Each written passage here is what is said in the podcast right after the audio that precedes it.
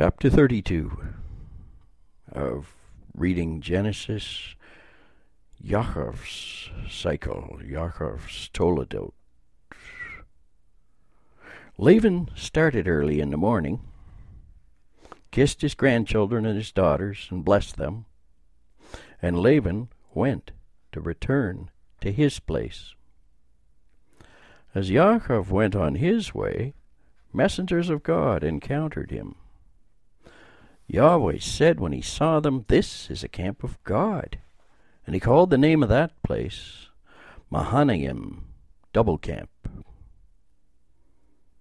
Yaakov sent messengers on ahead of him to Esau, his brother, in the land of Seir, in the territory of Edom, and commanded them, saying, "Thus say to my lord, to Esau, thus says your servant Yaakov, I have sojourned with Laban and have tarried until now.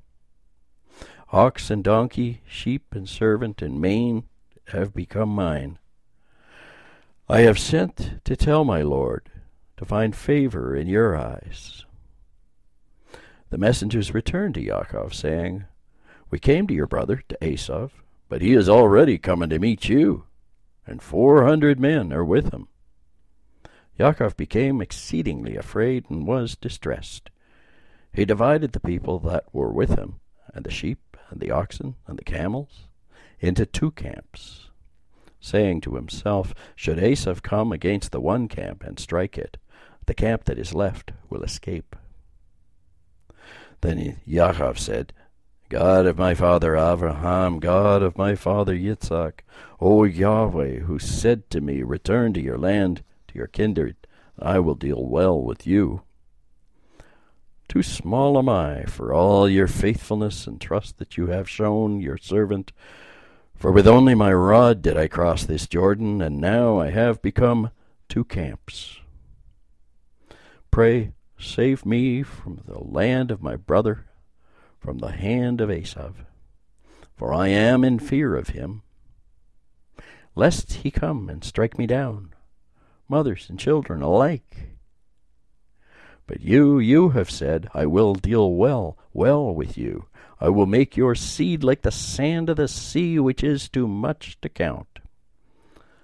Spending the night there that night, he took a gift from what was at hand for Esau his brother: she-goats two hundred, kids twenty, ewes two hundred, and rams twenty.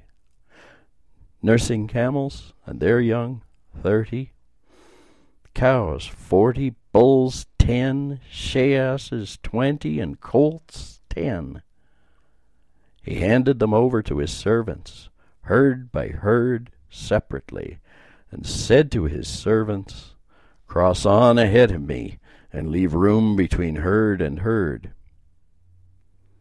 He charged the first group, saying, "When Esau, my brother, meets you and asks you, saying, 'To whom do you belong? Where are you going? And to whom do these ahead of you belong?'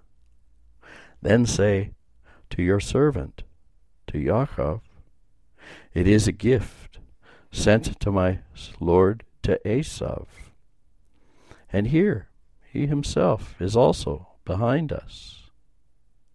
And thus he charged the second, and thus the third, and thus all that were walking behind the herds, saying, 'According to this word shall you speak to Esau when you come upon him. You shall say also, "Here your servant Yaakov is behind us. For he said to himself, I will wipe the anger from his face with the gift that goes ahead of my face.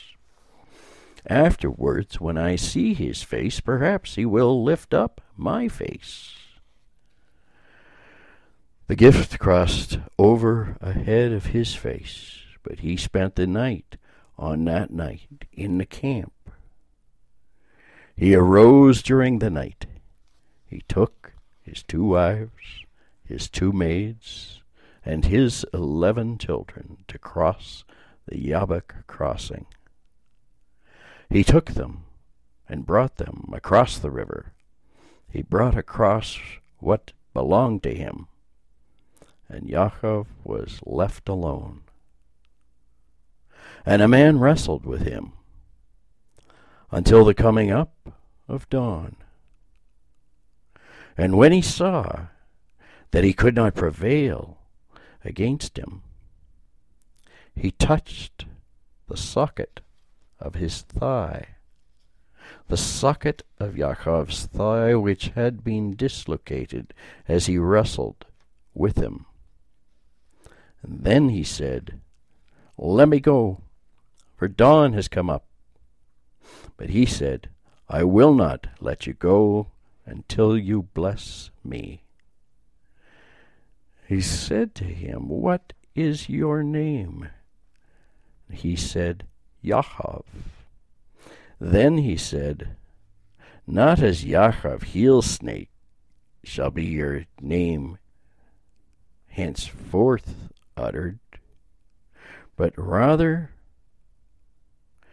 Yisrael, God fighter. For you have fought with God and men and have prevailed." Then Yaakov asked and said, "Pray, tell me your name."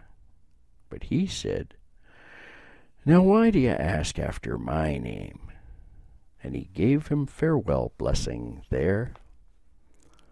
Yaakov called the name of the place Peniel, face of God, for I have seen God face to face, and my life has been saved.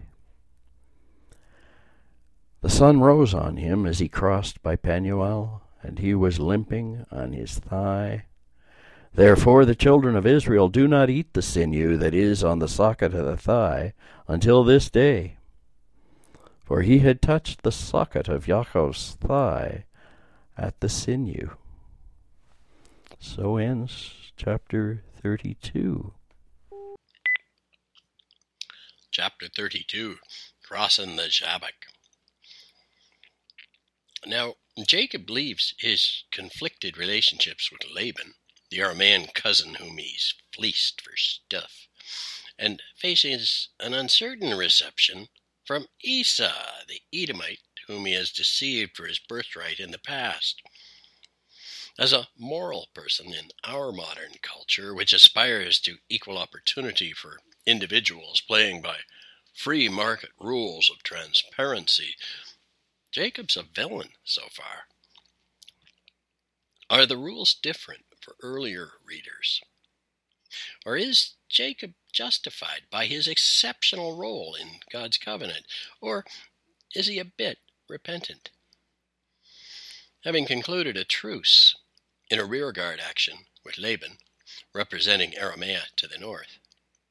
Now he has to send advance parties to assure, ensure safe arrival with his rival brother, representing Edom in the south. What if you reframe this whole saga as a definition of boundaries and borders for Israel in relation to ancient markers and claimed northern and southern frontiers? Yaakov risks committing his two wives, two maids, and eleven children to the new land, crossing the Jabbok into the land at Peniel, sending them ahead. Then he himself stays behind at the borderland liminal space, and his dream is of wrestling with God. Or is it a man? We love this story with the introspective conscience of the West, as some scholars call it. We love the tales of psychodrama and internal struggles. But the story also offers another aetiological legend of a northern sacred place and an Elohist story of dealing with God. Yaakov, the trickster, is now called Israel, the one who strives with God and men. The transition from an individual heroic saga to an epic celebrating a nation and its tribes gets its hermeneutical key here, close to a proposal that we read the whole thing as an allegory, a clean correlation of this means that, or a metaphor, this is like that. Though Calvin and our own Northrop Frye prefer the language of a typological or metonymic reading, this is that. Read it as you will, but read it.